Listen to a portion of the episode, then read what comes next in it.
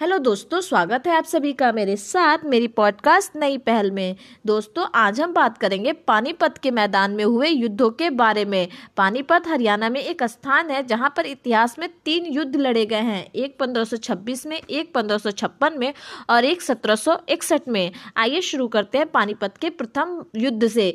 तो पानीपत का प्रथम युद्ध दिल्ली सल्तनत के आखिरी वंश, लोधी वंश के शासक इब्राहिम लोधी और फरगना का रहने वाला जलालुद्दीन बाबर के बीच बीच 1526 में हुआ था।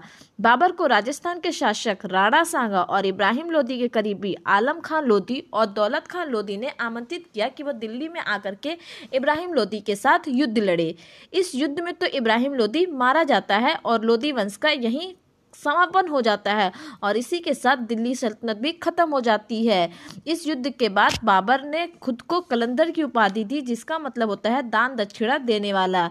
इस युद्ध के बाद ही दिल्ली सल्तनत के समापन के साथ ही मुगल वंश की नींव पड़ी। इसके बाद पानीपत का दूसरा युद्ध पंद्रह में हुआ। यह युद्ध मुगल मुगल शासक अकबर के संरक्षक बैरम खान और हेमचंद्र विक्रमादित्य, जिनको हेमू कहा जाता था, उनके बीच में हुआ था। इस युद्ध में हेमू मारा जाता है और फिर से भारत में मुगल सल्तनत की नींव मज़बूत होती है। तीसरे युद्ध की बात करें तो ये 1761 में हुआ था। 14 जनवरी 1761 को यह युद्ध मराठों और अफ़गानिस्तान के शासक अहमद शाह अब्दाली के बीच हुई थी। इस युद्ध में उस उसका साथ, यानी अहमद शाह अब्दाली का साथ दो भारतीयों ने दिया था। एक दिया था रोहिला अफगान ने और दूसरा अवध के राजा सुजाउद दौला ने। इस युद्ध में मराठों की हार होती है और इसी के साथ भारत से मराठा वंश भी समाप्त हो जाता है। तो मिलते हैं दोस्तों अगली पॉडकास्ट में, तब तक के लिए धन्यवाद।